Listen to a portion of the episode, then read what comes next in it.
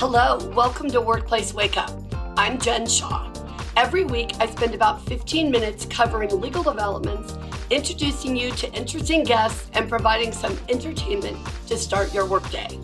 We're talking today about what to do when a government agency comes to your place of work and wants something. So, when the government wants something from you, it's a big deal, all right? And you need to have a strategy.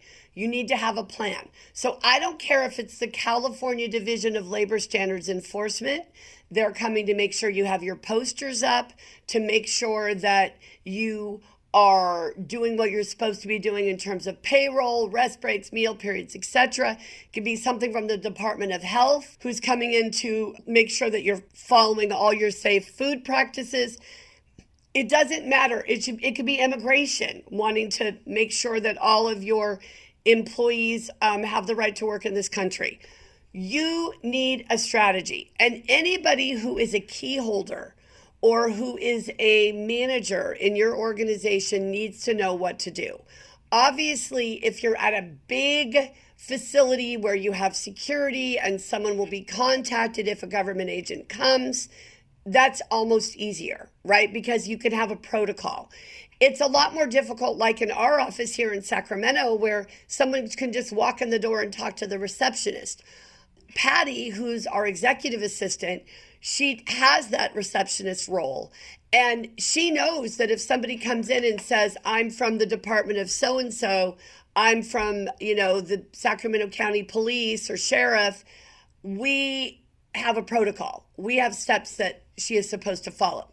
So, the first thing to understand is that every one of these agencies is governed by law, they're governed by statute, and they are given specific time frames and parameters in terms of what information they are entitled to. And it's never, you have to give it to me right this minute there's going to be a sense of urgency. They're going to come, hello, uh, Tom Tom Shaw, uh, USCIS, I need to see all your Form I 9s.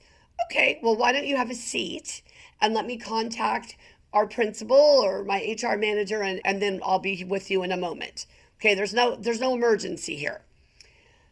So one of the things you've got to do is make sure that you understand what the time frames are for any agency that could come in and visit you, all right?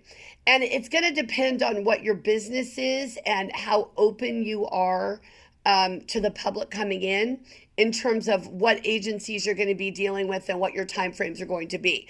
But you need to have an understanding of, all right, who could come visit me and what might I have to give them?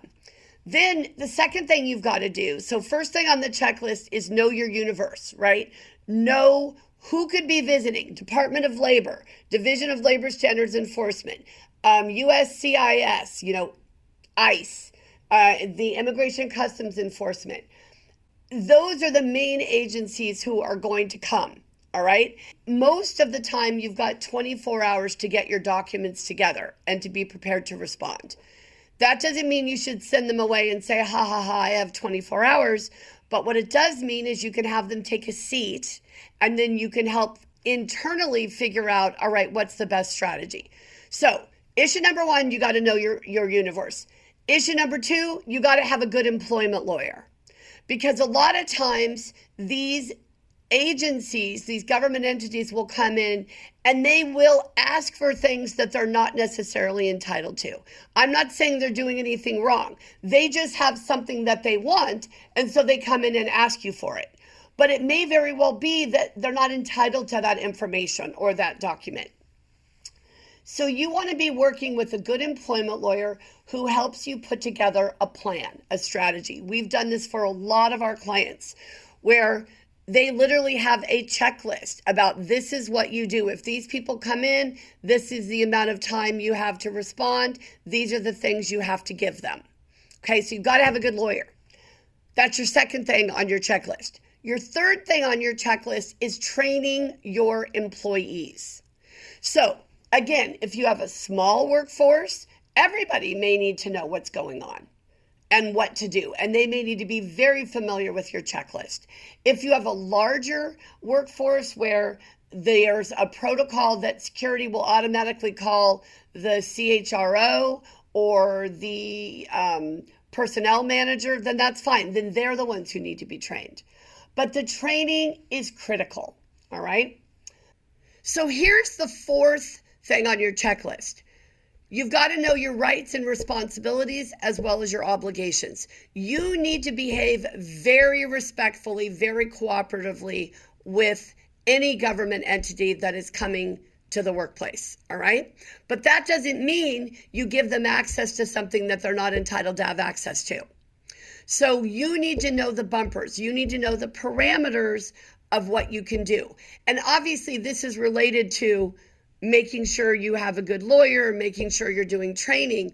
But you really need to have this as a separate item on your checklist because it changes.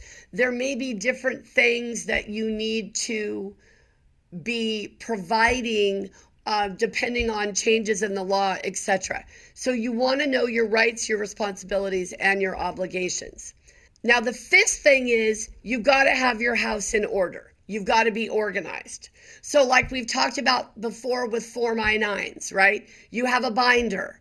You know your current employees, you know your former employees. You don't just give the government access to all your personnel records when all they asked for was the I 9s, right?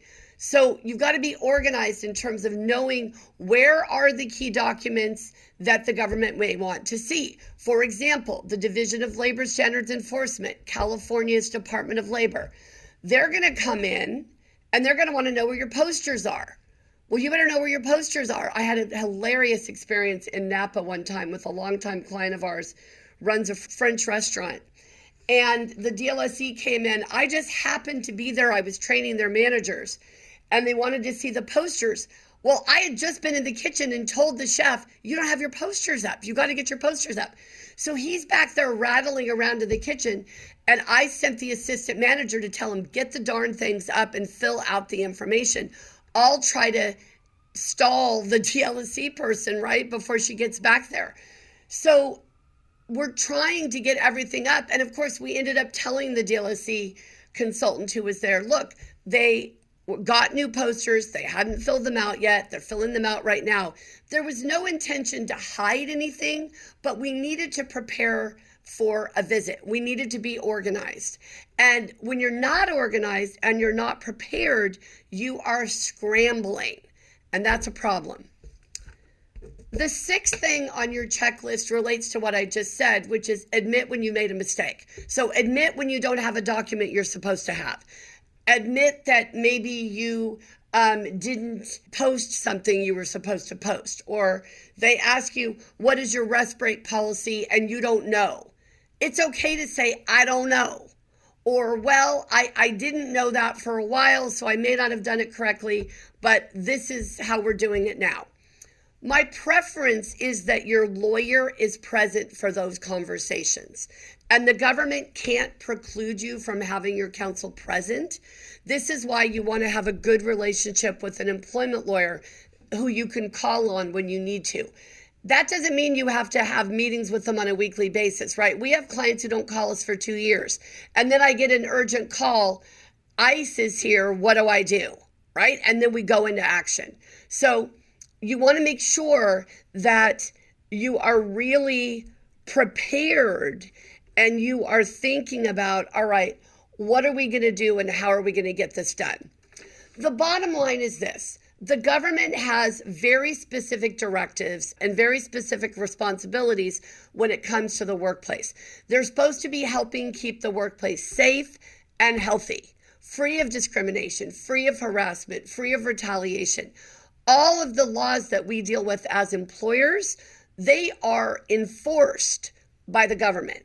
So you've got to really think about how am I going to show the government that I am cooperative, that I understand what I'm supposed to be doing without giving away the store? And that's a strategy. That's a strategy you're going to want to work with your legal counsel. But the bottom line is they're coming to do something that they are supposed to be doing. So don't blame the messenger. Don't be rude. Don't be disrespectful. I know you wouldn't But we've had situations for many of our clients where the first person that the government official met was very rude, unprofessional, and that got everything off on the wrong foot. You will always, as you know, get more flies with honey than you will with vinegar. So if you think about the way you should be behaving, the way you should be interacting, it does matter. You want to be sure that people feel calm and confident in what they're supposed to be doing because then it's going to be less likely that they're going to take a step that could actually end up creating liability for you down the road. One other thing I want to mention is that there often will be follow up requests from a government visit. Make sure you respond to those in a timely manner. Also, of course, with the input of your employment lawyer. You don't need lawyers for everything, by the way. This is not intended to be full employment for lawyers. But when you've got a government entity coming and wanting information or data from you, you do want to call your counsel. You want to make sure that you understand like I said earlier, where your bumpers are. Like, what are the parameters for what I need to be doing? The bottom line is, I don't want you to panic. And you want your employees to feel prepared enough that they don't panic. So it's just like planning for a fire or an earthquake. We do drills, we practice, we understand what's going on so that if it happens, we are prepared. That's exactly what this is about. Taking the steps we need to up front so that when the government does come knocking on our door, we are ready. Everyone, thank you so much for joining me today. Have a great rest of your day. If you enjoyed this episode and would like to spread the word, please share it with others, post about it on social media, and or rate and review it. Of course, you can also follow us on LinkedIn, Facebook, and Twitter, and email us at info at shawlawgroup.com. Workplace Wake Up, including its guests and hosts, do not provide legal advice in this podcast do not act upon any of the information discussed in this podcast without consulting a licensed attorney in your jurisdiction.